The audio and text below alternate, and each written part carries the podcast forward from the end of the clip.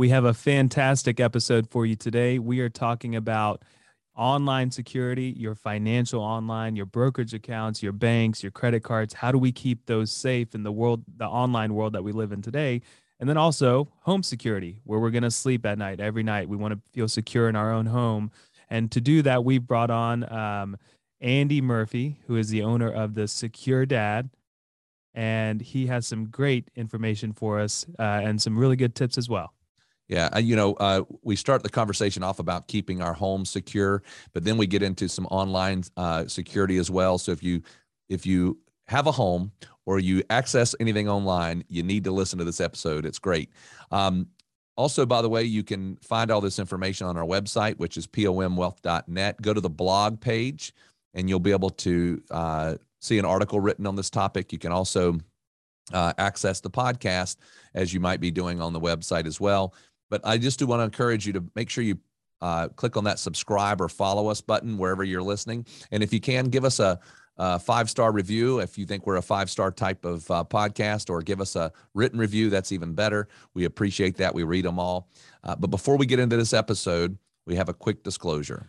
The information contained in this podcast is intended to provide general information only and not to be considered individualized advice.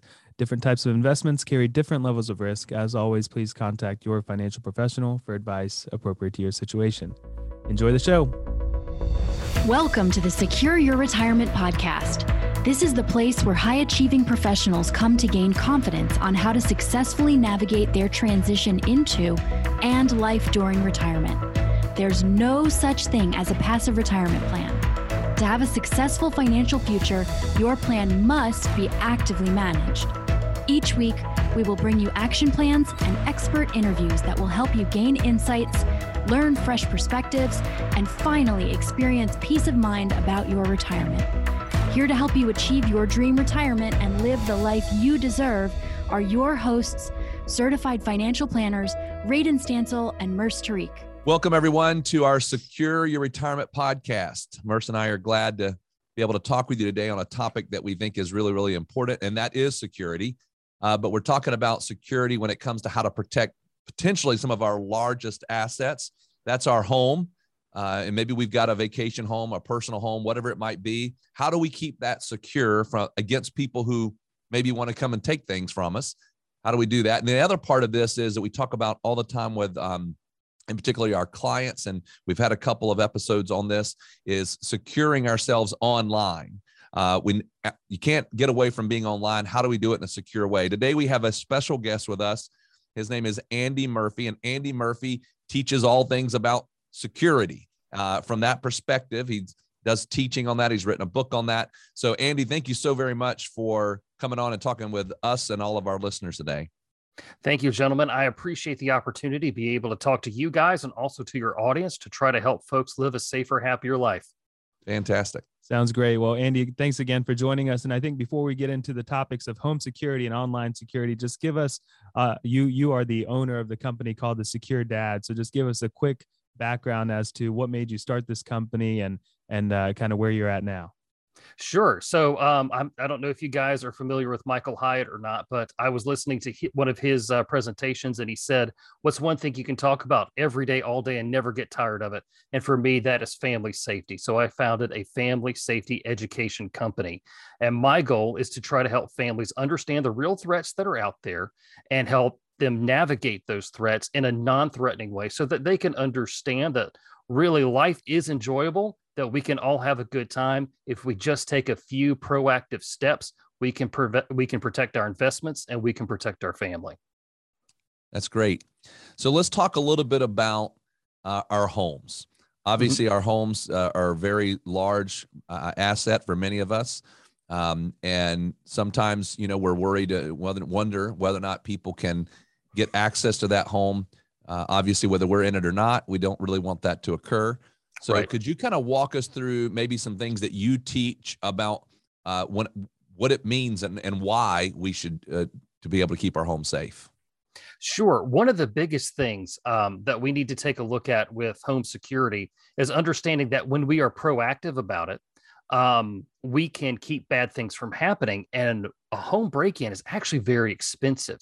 It's not only that you have to repair your home, you have to file everything with insurance, but it, just a little bit of being proactive will help you from not only the emotional stress, but also the financial stress of what's happened. So, what I teach people a lot with home security is that while your home is your castle, it's where you live, it's where your family is, to a thief, it's just a target.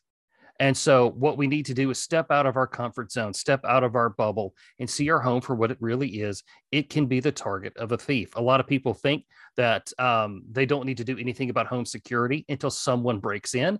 And that's kind of a myth that alarm companies have given us. How many commercials have you guys seen where the bad guy breaks in and the alarm goes off, and then somebody, you know, comes over one of the cameras and says, You need to leave now, that sort of thing that's all well and good and alarms serve their purpose but what i want to teach people is how to make your home an unattractive target so a thief never targets you in the first place no one kicks in your door no one breaks in the glass. One of the things that we can do and, and the biggest thing the biggest fear that most homeowners have and, and understandably so is that you're going to be asleep and that somebody is going to break into your house because that's when we feel the most vulnerable. Now, it's not necessarily the case that a thief is going to come in at that time of night always, but one of the simple things that we can do is add more light to the exterior of our home. And when we do that, we take away darkness and we take away the level of concealment that a bad guy would have to come up to take a look in your window, to take a look at your door, and maybe to go around to your backyard. If they think they're going to be seen, they're not going to choose your house. If your house is well lit and your neighbors is not, that might be the difference in a, somebody else selecting someone else's home. Yeah, uh, that, that makes a lot of sense. And, you know, we talk a lot about being proactive in in your retirement plan, being proactive around taxes, um, and even like you know things I I talked to Radon the other day about hey how often are you supposed to get your um your your your AC unit checked out and mm-hmm. and all these things that you do just to make sure that doesn't break down because you don't ever yes. want it to break down and so that's kind of I like what you where you're going here having some more lighting around the house makes a lot of sense so it's more than just having the technology because someone could just say well i've got the security system mm-hmm. and uh, i've mm-hmm. got the the ring camera at the front but there's always going to be uh, ways that an intruder could find an opportunity right so what are some other tips that you've got uh, around securing the house and and you know things that we don't so you know it sometimes i find that our house will have the front door unlocked now it's during the mm-hmm. middle of the day right? right so it's probably not that big of an issue but we live in a world now where you know maybe go back 20 years ago, people were very comfortable keeping their door unlocked uh, and and and throughout the day, throughout the night. Uh, but that that world has changed considerably. So, what are some other tips that you've got for us? Sure. So um, I wrote a book on home security. It's called Home Security: The Secure Dad's Guide, and I teach a layered home defense strategy. And the very first layer is called discipline. And discipline refers to the actions that we take. It's making sure that our doors are locked. It's making sure that our garage door is down. It's making sure that we turn on the lights at the end of the night to make sure that our home is illuminated. Now, uh, I don't want to scare you here, but the most common time for somebody to break into someone's home is actually in the middle of the day. Right. It's uh, that people think that folks are at work, and generally, the average thief doesn't want a confrontation with the homeowner. So they're going to try to go at a time where they think you're on vacation or they think that you're at work. So one of the things that we need to do to be disciplined is make sure that our doors are locked, make sure that our windows are locked and closed, and that our garage door is down. I can't tell you how many homes in my neighborhood the garage door is up and i can see inside there's nice exercise equipment there's bikes there's uh, fishing and hunting gear and all that sort of stuff that could easily just walk off and make its way down to the pawn shop for some quick cash. Um, so what we need to do is make sure that we're disciplined and making sure that our home looks like that unappealing target.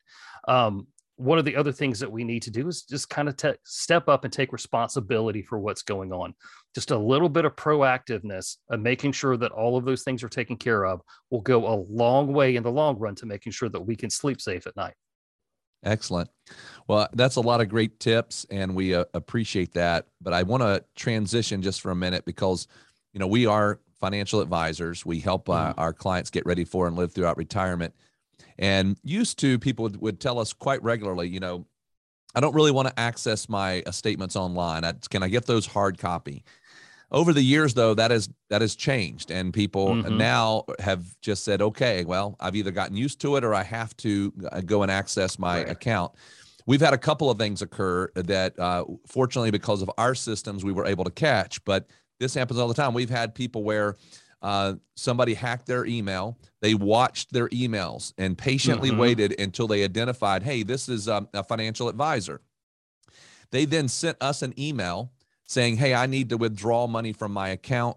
Uh, can you please uh, um, send us the forms that we need to do that?" Now, our protocol is we don't take those instructions ever via email. We always call the Very client and verify. So, Mhm. but the reality is, I call up a client and I go, "Hey, I just got your email. I want to make sure it's you. You asked for some money." He goes, "I did not ask for any money." And it's Mhm. okay. Well, you've been hacked. But I mean, if you didn't have somebody on the other side that was doing that, I mean, that's, that's how smart they are. So anyway, when you talk about online safety, I know you talk about it from from maybe kids accessing online. But Sure. can we talk a little bit about maybe how you help people appreciate what you can do to keep yourself safe online? Absolutely. Um, one of the first things is chances are the person that experienced that kind of uh, a personal breach was probably the victim of a phishing email and spelled p-h-i-s-i-n-g and so what a phishing email is is it looks like a legitimate email that somebody would send uh, that has a link to it that says hey click to check out uh, the deal on this product you know click here to uh, schedule an appointment that sort of thing but it's a malicious link it's not what it says it is even though you may end up on a website that looks like what you think it is. It's actually a malicious link, and it's very hard to tell.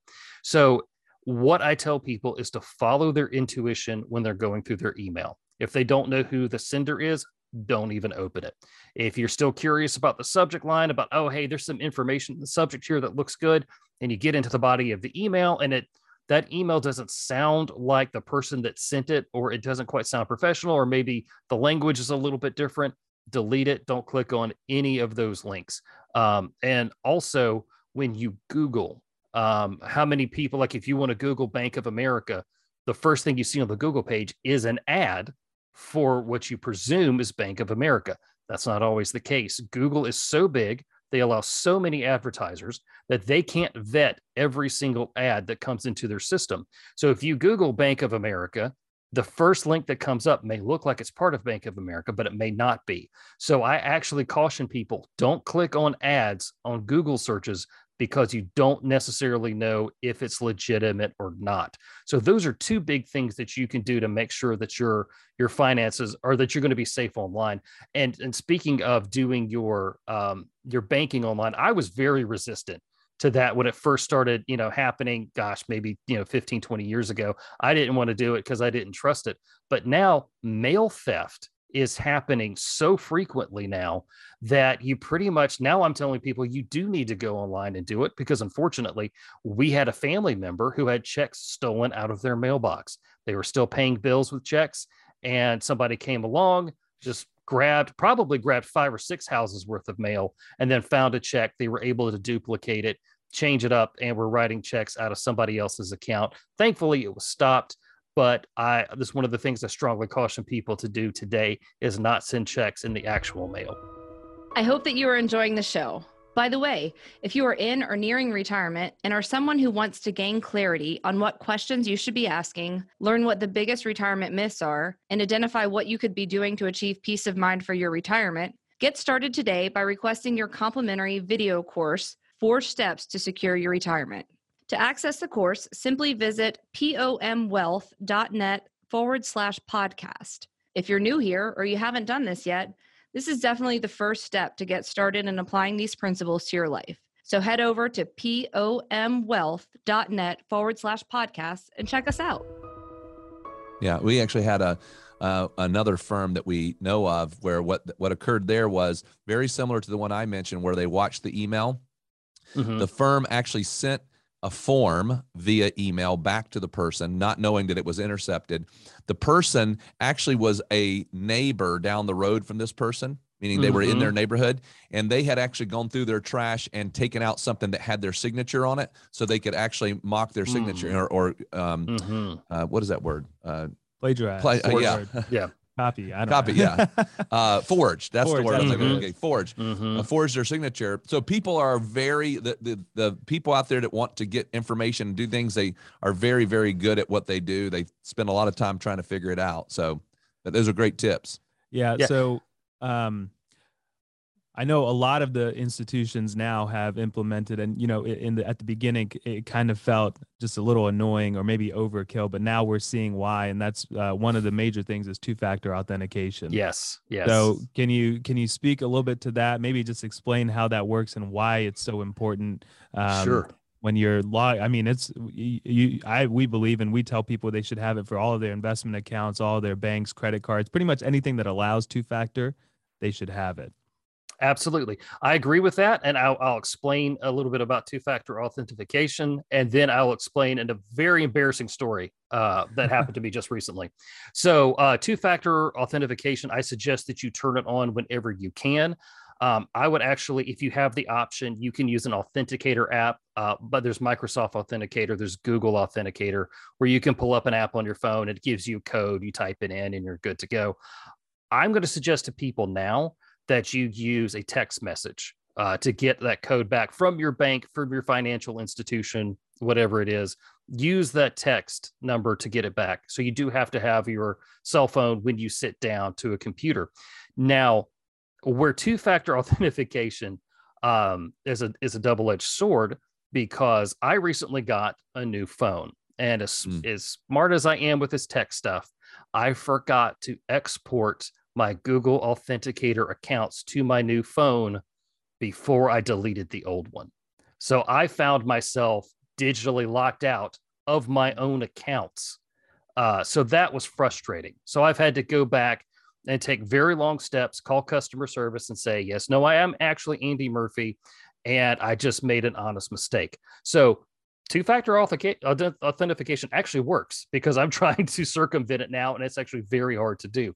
So I do suggest that you do that.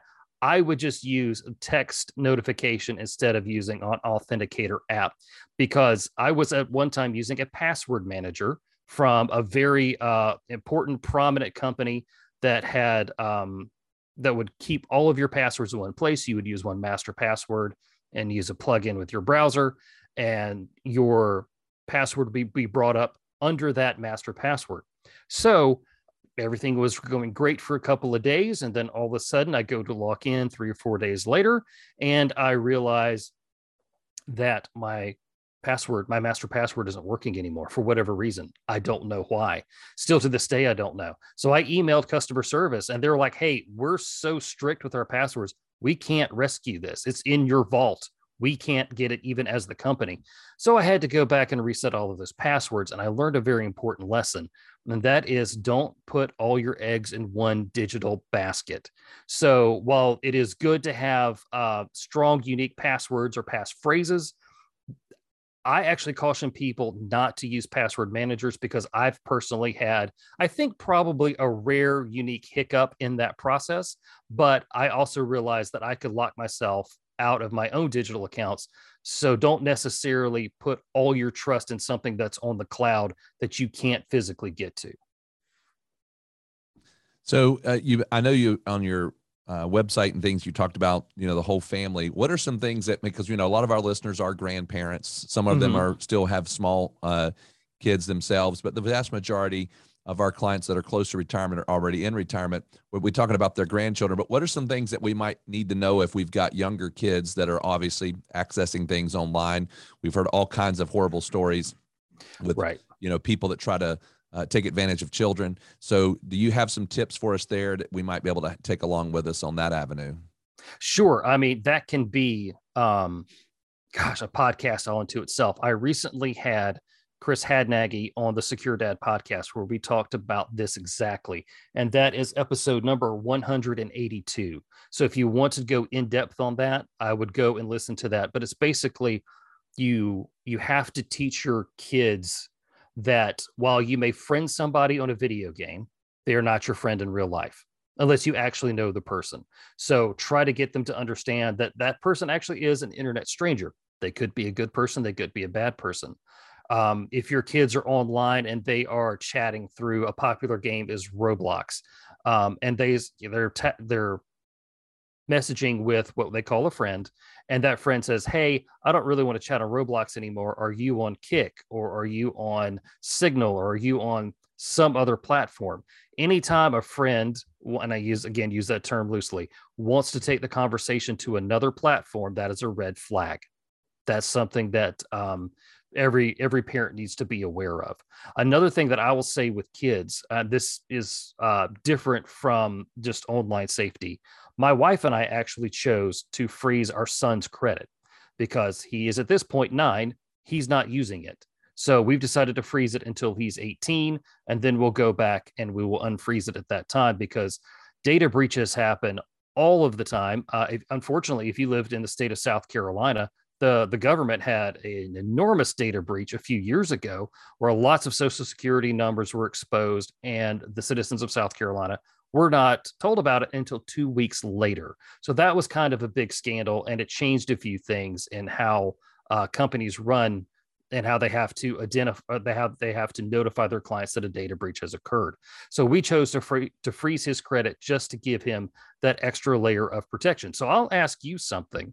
I was recently talking about this on another podcast and someone asked if whether or not people who are in retirement people who already have access to all of their assets should they freeze their credit uh, in the in uh, the older stages of life to be able to protect their name that way. What do you guys say to that? I say, why not? Um, I think there's nothing wrong with that. And it's, I, I, think there's an easy way to do it where you just call up the, the, the different um, companies, mm-hmm. Equifax, TransUnion, and do all, you can do them individually and freeze them. I the only thing there is if you and a lot of times when they're in retirement, they've kind of got their things fixed and settled right. out. They know where they're mm-hmm. going to live. They're probably not making any major purchases. They probably don't need another credit card usually. So, and if that does come about, then you can always unfreeze it um, if needed. So I would say it, it it couldn't hurt in the world that we live in today. I don't think it could could hurt. Okay, good to know. So next time somebody asks, I will say I've talked to professionals about it. So I think you've given us a lot of great information here today. And um, uh, for anyone that's listening, if they wanted to learn more about, you know, obviously you're all about education. So, and it seems like you've got a few different modes of education. You've got a book, you've got a blog, you've got a podcast. It seems like you've got an online course. Tell us a little bit about those and, and how they could um, access and learn more. Sure. Um, everything is at thesecuredad.com. And from there, you'll be able to find the podcast. You'll find my older blogs. You'll find my online course and my two books. I've written one on uh, home security called Home Security The Secure Dad's Guide. I've also recently published um, a password book called My Kids Wrecked My Brain. And it's a discrete password book based on my experience getting locked out uh, of my passwords a few years ago. It looks like a, a parent self help book, but inside it actually is a journal for you to keep uh, clues to your password logins and also to your usernames that you can just set on a desk and it doesn't look like what it is. So that's one of the things that you can do. Uh, the Secure Dad podcast is, uh, chances are, where you're listening to this podcast right now, uh, you can listen to it. It's brand new every Wednesday. And you can follow me on Twitter, Instagram, and Facebook with the username The Secure Dad. Well, fantastic. Thank you so much, Andy, for coming on and sharing uh, some great tips with us today. We certainly do appreciate it. Thank you. Thank you, gentlemen.